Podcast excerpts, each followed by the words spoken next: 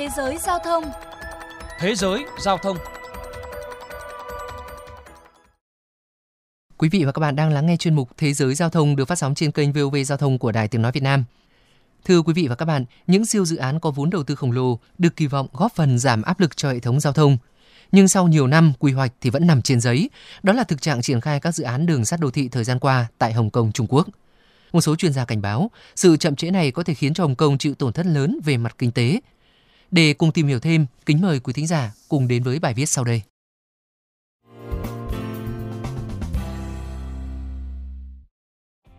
Thưa các bạn, theo thống kê của Cục Giao thông và Nhà ở Hồng Kông Trung Quốc, thời gian qua chỉ 2 trong số 7 dự án đường sắt đô thị đã công bố quy hoạch chi tiết từ năm 2014 đang được triển khai. Tuy nhiên, hai dự án này cũng đang chậm tiến độ khiến thời gian hoàn thành có thể phải kéo dài thêm ít nhất 5 hoặc 6 năm.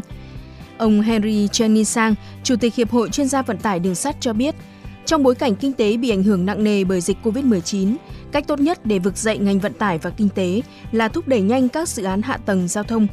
Do đó, việc chậm trễ triển khai các dự án không chỉ kìm hãm sự hồi phục kinh tế mà còn kéo ngành đường sắt Hồng Kông tụt lại phía sau. Dự tính những tổn thất này có thể lên tới 100 tỷ đô la Hồng Kông, tương đương khoảng 13 tỷ đô la Mỹ. Ông Henry Chenisang cho biết. Chúng tôi rất buồn vì các dự án bị trì hoãn quá lâu. Điều này thì thật khó chấp nhận. 6 năm qua, chúng ta mới triển khai được hai dự án nhưng đều bị chậm tiến độ tới 5-6 năm. Năm 2014, cơ quan chức năng Hồng Kông vạch ra chiến lược phát triển hệ thống đường sắt đô thị có tầm nhìn quy hoạch tới năm 2031.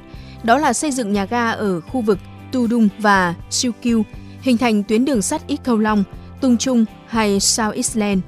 Tất cả những dự án này đều được khảo sát thiết kế quy hoạch chi tiết dựa trên dự báo về nhu cầu đi lại của người dân, chi phí xây lắp cũng như tốc độ phát triển của các quận. Nhiều tính toán lạc quan tại một số dự án còn cho thấy, với số vốn đầu tư khoảng 19 tỷ đô la Hồng Kông, sau khi vận hành, tuyến đường sắt có thể mang lại lợi ích kinh tế lên tới 60 tỷ đô la Hồng Kông sau 50 năm hoạt động. Bên cạnh đó, tuyến đường sắt còn rút ngắn thời gian đi lại, cũng như góp phần giảm áp lực cho các ngành vận tải khác. Tuy nhiên, nhiều năm sau quy hoạch, các dự án vẫn chỉ nằm trên giấy hoặc dự kiến bắt đầu triển khai xây dựng vào năm 2023. Ông Cheng Siwa, cựu chủ tịch Học viện Đường sắt Hồng Kông chia sẻ. Mỗi dự án hạ tầng giao thông đều mang lại lợi ích kinh tế trực tiếp hàng năm như tạo việc làm, kết nối giao thương hay rút ngắn thời gian đi lại. Tôi cho rằng sự chậm trễ triển khai này gây thiệt hại vô cùng lớn. Theo ông Cheng, việc thiếu vắng các dự án quy mô lớn trong những năm gần đây còn khiến ngành đường sắt Hồng Kông bị chảy máu chất xám. Cụ thể, nhiều kỹ sư chuyên gia đường sắt hàng đầu của đặc khu này buộc phải tìm kiếm việc làm ở những nơi khác như Singapore, Malaysia hay Thái Lan. Ông Cheng cho rằng cách thức hiệu quả nhất để kích thích nền kinh tế và tạo việc làm là tăng chi tiêu công cho cơ sở hạ tầng. Chính vì vậy, chính quyền cần có cách tiếp cận linh hoạt hơn trong việc thực hiện các dự án đường sắt.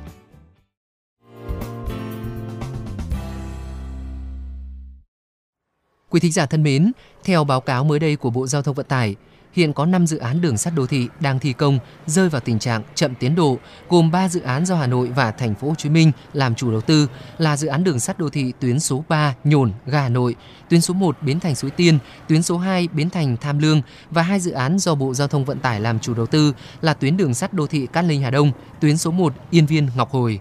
Đại diện lãnh đạo Bộ Giao thông Vận tải thừa nhận khó khăn chung của các dự án chậm tiến độ chủ yếu là do vốn đầu tư không đáp ứng được yêu cầu, cơ chế giải ngân phức tạp, việc giải phóng mặt bằng hạn chế. Tiến sĩ Nguyễn Xuân Thủy, chuyên gia giao thông cho rằng các dự án đường sắt đô thị tại Hà Nội và thành phố Hồ Chí Minh vừa qua bị phản ánh đội vốn, chậm tiến độ. Trước tiên phải xem xét trách nhiệm từ chính mình, bởi phải nhận thức rằng đường sắt đô thị là một ngành mới, thế giới có hàng trăm năm nhưng với Việt Nam là mới, vì thế về nhân sự phải tìm kiếm được những người giỏi, có kinh nghiệm, thậm chí là phải có tổng công trình sư cho các dự án đường sắt đô thị nói chung. Về vấn đề này, Việt Nam chưa chọn được nhân sự đủ trình độ quản lý các công trình trọng điểm quốc gia. Chuyên mục Thế giới Giao thông hôm nay xin được khép lại.